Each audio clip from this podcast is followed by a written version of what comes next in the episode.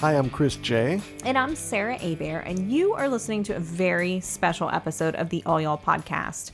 All Y'all is a live storytelling event series and podcast that Chris and I produce independently right here in this little bedroom / studio in Shreveport, Louisiana. And this is our 50th episode. So we've got a special podcast exclusive interview for you and some wonderful news to share about our upcoming live events. 50 episodes. This is where we would have an air horn like, wah, wah, wah, wah, wah, wah. 50 episodes, y'all. And first off, we have some big news. All Y'all is now presented by a new title sponsor. We're so excited about this sponsor. It's Maryland's Place Restaurant. And chances are, if you're from anywhere near Shreveport, you already know about this awesome Cajun and Creole eatery located at 4041 Fern Avenue in Shreveport. But if you've just gotten out of prison or awoken from a lengthy coma, or perhaps you recently renounced the priesthood, let me tell you about Maryland's Place. This is the place that you need to go to for great food, cheap drinks, and good times. The best way to keep up with their nightly specials is to give them a like on Facebook. I've seen a priest at Maryland's Place. On Sunday? I don't know, but I've seen a man with a collar. Okay. Maybe he was just pretending to be. Yeah, maybe he was doing some reconnaissance. We love Maryland's Place, obviously, and we couldn't be happier to have them aboard as our sponsor for this upcoming season of podcasts and live events. So thank you to Boz, Elise, Althea, Buck, and everyone at Maryland's for all of the bottomless mimosas on Sunday afternoons, the fried catfish-induced naps, the powdered sugar-covered clothes, and everything else that you bring into our lives and the lives of so many other folks, whether they're locals or they're just passing through. We love you, Maryland's Place, and thank you.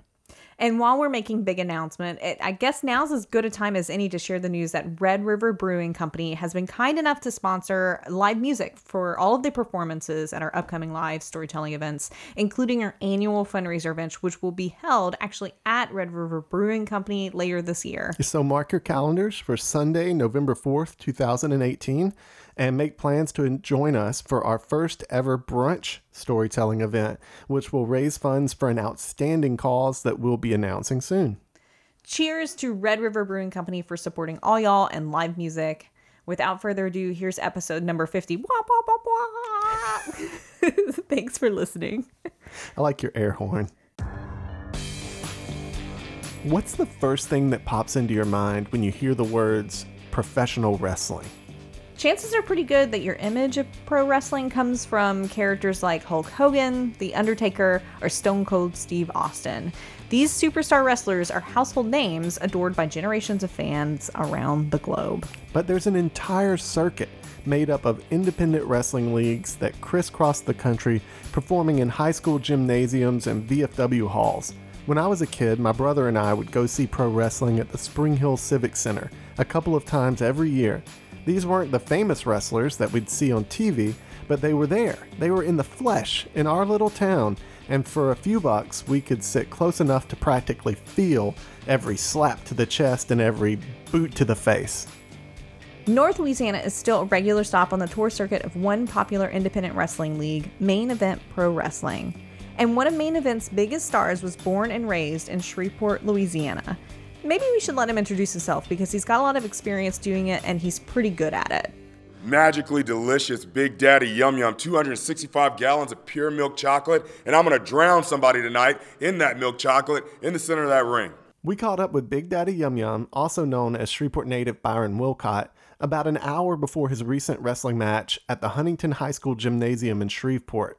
He explained how he discovered his love of wrestling and how a series of mentorships helped him break into the pro wrestling industry. So, Byron, you grew up here, didn't you? I did. I grew up here. I grew up in Queensboro, later moved to Timberline. I went to Claiborne Elementary Magnet School, Uri Drive, and then graduated from C. Bird. Went to college at Louisiana Tech right down the road. Was it in Shreveport where you learned to love professional wrestling? Yeah, between Shreveport and my grandmother's house in Ringgold, she lived at a nexus point where she got 3 different wrestling stations. So I was able to watch wrestling every morning, 3 times during the day. So I just loved the wrestling, gravitated towards it. I saw Sting lose to Ric Flair, and when he lost, the Four Horsemen helped Ric Flair beat him, and I was like, oh, you know what? I got to be a pro wrestler so I can help Sting. Sting needs some help, and I'm the only one that can help him because obviously the other guys aren't good enough. So that's how I kind of got into wrestling. How old were you? When I first started watching wrestling, like four. Yeah, about 4 or 5. What was there like? I don't even think I was in school because I'd stay with my grandmother during the day sometimes while my mom would go to work. Was there a moment when you realized, like, you're not just a fan, this is what you want to do? Like I always liked wrestling. I always kind of wanted to do it in the back of my head, but they were so big and it was so grandiose and so far off that it wasn't something that I really believed was approachable until they did this television show on MTV called Tough Enough.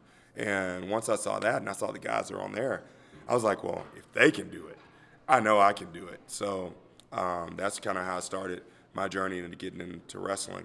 I snuck into a WWE show. I promptly got kicked out. As I was being escorted out of the Coliseum, a limo pulls up. And out of the limo, most handsome man ever. He had the tan, he had the platinum blonde hair. Ric Flair jumped out of that limo. And I was like, oh my God, it's Ric Flair. You're the greatest, Nature Boy.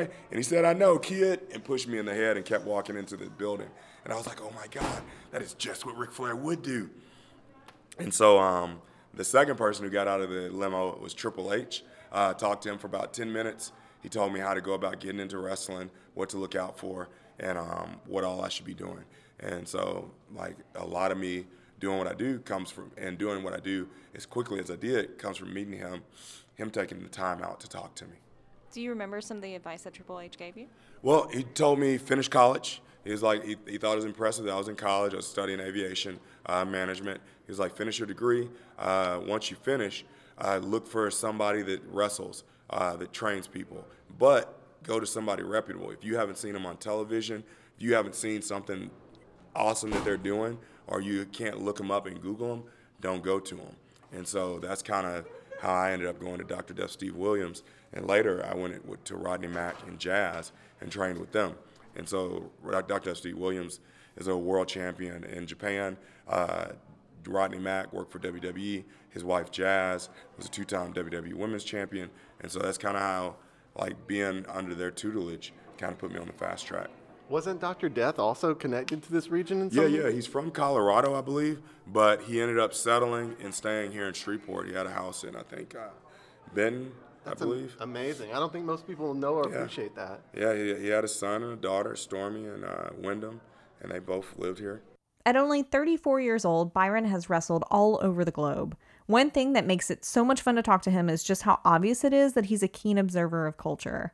And his unique vantage point from the center of a wrestling ring brings the differences in global audiences into stark contrast.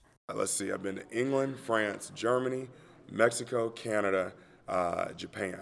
So I got to hit Australia, Africa, and South America, and I'll be a world traveler. So what's the biggest difference between wrestling in, say, like Japan versus here? The crowd is very respectful. They're very quiet, and they enjoy the theatrics of it. They want to be scared. They like here, if you do stuff, you'll get sued or you get the cops called on you. But there, you can spit water on the fans, you can push the fans, and they take it as a badge of honor. Like if you touch them, oh, you just made their day. So it's kind of really crazy, but they thrive for the interaction with you. But usually they're going to be very quiet. And once you do a great spot, they'll start clapping, and then they'll go back to being quiet. But if you really get them going, they'll start yelling, and they want that personal interaction. Do you remember, like, the first time that you interacted? So it's more free. You got a lot more freedom there. Yeah. Like, do you remember the first time that you interacted with someone? You were like, yeah. You were like, this is what wrestling in Japan is like. Yeah. Like, I met a mob boss while I was there. Yeah, a triad boss. So I'm wrestling my match, and I'm big. Compared to them, I'm big. And so I'm wrestling this dude. He's their heavyweight champion. I'm dominating him. I throw him out of the ring, and then I throw him into the barricade right next to him. The barricade moves, and then I run over, and I'm like, get out of here. And they all moved except for this one guy. He never moved. He had a little stogie in his hand, and he never moved. And I was just surprised that he didn't move. And so when I got back there, the boss, the manager, he told me, he was like, yeah, he's not scared of you. I was like, oh, why not? Well, he works for the Yakuza. So he's like, that whole front row, those were his guests. And I was like, oh, wow. He's like, but you did a good job because he feels special now. You scared his guests. So I'm like, all right. And I later went to dinner with the guy. You know, I went to dinner with the Yakuza. Yeah, so I just have to recap that. You went to dinner with the Yakuza. I went to dinner with the Yakuza. It was pretty sweet. I didn't have to buy anything. Everything was paid for. It was awesome. The mob, baby. Do you mind if I... The mob in wrestling, man, is literally the mob's almost at every show. Really? Yeah. They're there. I have so many questions. What's up? So dinner with the mob. Dinner with the Yakuza. How long did it last? What did you guys eat? Oh, we ate a little bit of everything. He gave us, I did it twice, actually. The first time, it was like a big potluck, so everybody was in a round table, take shoes off, chill out, and you can, like, basically, you don't fix your own food. So the ladies are stirring your pot, stirring everything. It's basically some kind of soup. So they're putting meat and cabbage in there. It cooks at your table, and then you take it out. And so we had beer and alcohol and food, and then they brought some food, and then they had, like, a platter. And the platter was neat because it was, like, say it was prawn, shrimp, but the shrimp weren't like we have shrimp and they're fried and it's just the little meat. It's the whole head right there looking at you, you know, with the little hands and stuff. And so same way with the fish. So they'll cut the fish and they'll cut it half off. So the spine is exposed and the flesh is behind it, but it has a full head. And so it's like decorated, like crazily decorated, but you're like, that's a fish head. But tastes good, you know, so you just take the fish and turn it over, eat the meat off of it. But while I was there, I ate barbecue horse, I ate an ostrich egg, what else? A whole bunch of stuff. Another thing about Byron that you should probably know is that he's a really good-looking guy. And when an enormous, half-naked Big Daddy Yum Yum walks into the room, usually with a title belt thrown over his shoulder, it's kind of hard to look at anyone else. And honestly, it seems like the Big Daddy Yum Yum persona is the part of Byron that knows he's sexy. He's a really masculine dude, but being Big Daddy Yum Yum allows him to say things like, I'm yummy, with a straight face. Do you mind if I ask about your characters, about your I don't know if that's the right, I want to be respectful. Is character the right word? Yeah, that's the right word. So is Big Daddy Yum Yum... Is he a real part of Byron Wilcott? How did you create Big Daddy Yum Yum? I mean, he is, but, you know, it's just me, just being me, myself. You know, I'm good looking. I'm 6'5". I got great hair. I'm delicious. I'm yummy. So every guy likes it when a lady says, hey, Big Daddy. So I went from, hey, Big Daddy to, hey, Big Daddy Yum Yum. Or, hey, Big Daddy, you look delicious. I look yummy, girl. So that was how Big Daddy Yum Yum came about. Do you remember the first moment where you were like, I'm Big Daddy Yum Yum? The first moment, I made a joke about it on Facebook. It wasn't really going to be a thing. I just thought it was funny. And so I made a joke about, you know, I went to get my hair done, and the lady told me to come sit in her chair, Big Daddy Yum Yum. So all the ladies from now on can call me Big Daddy Yum Yum. And so the announcer announced me as Byron Wilcott, but all the ladies can call him Big Daddy Yum Yum. At that point, every dude in the thing just started up and started, Big Daddy Yum Yum, Big Daddy. And I was like, no, you're not allowed to call me Big Daddy. Only the ladies. And so that's kind of, I was like, oh, I got something. If a dude is willing to call another dude Big Daddy Yum Yum, you got something. You know, I was like, hey, delicious. Nah, you don't usually do that. But you don't have to change. You don't have to, like, step into Big Daddy Yum Yum before. I mean, I amp it up. I have a little bit of character moments and do a few things to amp it up. But it's basically me turned up. Right. What's your favorite Big Daddy Yum Yum outfit? That's probably not the right term. It's not outfit. It's like. I call them smanties. They're sexy man panties that I wear. And I wear a vest as well. So, you know, my favorite, like right now I'm wearing chevrons, you know, and I thought that was pretty cool in ladies fashion, so I took it, put it in mine. But I used to wear cheetah print, and that was pretty cool. It'd be lime green with black and gold cheetah print, so that was pretty cool. When we asked Byron about his plans for the future, we expected to hear that he wanted to wrestle in the WWE or be an action figure, and we didn't quite expect what he had to say next at all. What's your dream? Where do you want Big Daddy Yum Yum to go? Oh, well, Big Daddy Yum Yum is going to do this wrestling, talk to the kids, help them try to get them to stop being bullies, respect one another. And eventually Big Daddy Yum Yum is going to be the mayor of Shreveport. Ollie Tyler, if you're still around, baby, coming for your job, better watch it, better do good. Nah, Ollie Tyler is my principal. I love her. That was the last place I expected this to go. I was expecting my world championship. Like I met Cedric Glover. I was going to register my business, and I was like getting on the elevator, and Cedric Glover was getting on there. I was like, oh man, that's the mayor, and he's big. He's bigger than me. And so I was like, hey, how you doing? He's like, hey, young man, what you doing here? And I told him what I was doing. He's like, well, good. Keep up the good work. I was like, that is awesome. I was like, I'm gonna be the mayor. I'm going to be like Cedric Glover, be the mayor. We have the size. Yeah. He's a friend of the podcast. I'm sure it would make him awesome. Feel really good to hear that. Yeah, I'm friends with him on Facebook. I had him on Facebook. So I follow him and Cedric Jackson. I follow everybody. If someone's got a crazy dream and they want to be something that it's hard to envision being when you come from Shreveport, Louisiana, and not New York or Chicago or something like that, what would you say to that person as far as? I'm going to be honest. If when you tell somebody your dream and they don't laugh or they don't go, ha, really? Your dream's too small. You know, you got to have, you ready?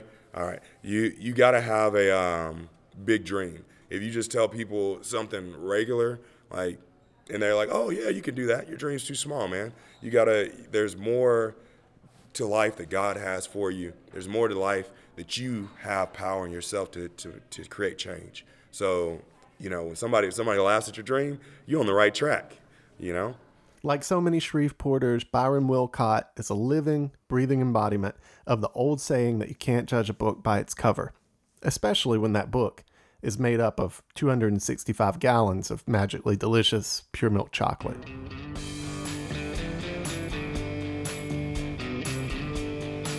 That's a wrap for episode number 50, folks. If you've enjoyed it, please share it with your friends and help others discover All Y'all. Chris and I want to say thank you to everyone who's helped us make it this far. It's really incredible that we've made it to 50. And speaking of thank yous, we want to say thanks to Frank Pittenger, who provided some great audio support, music, and nice things for your ears in this episode. For our 50th episode, we wanted to do something a little different, you know, a little special.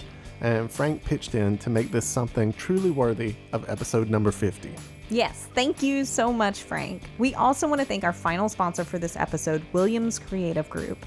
Williams Creative Group is a marketing and public relations firm in Shreveport that can help you or your company tell your story through PR, advertising, and marketing. Learn more at williamscreativegroup.com.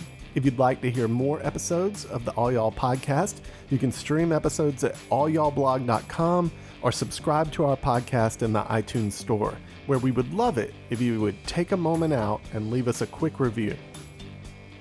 We're also on Facebook at All Y'all. Just look for the orange circle. That's us. And on Twitter at All Y'all Podcast. Also, just one last plug. I promise this is the last thing. But our other podcast, Stuffed and Busted, recently released a video about the hottest chicken wing sauce in Shreveport, and that video has been viewed almost 10,000 times in about 72 hours. It's been kind of nuts. If you haven't seen it and you need a laugh, consider heading over to the Stuffed and Busted Facebook page.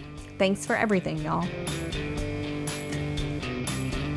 So this is our dog, Wizzywig. Wizzy, what do you think about episode 50? It smells good, apparently. Good boy.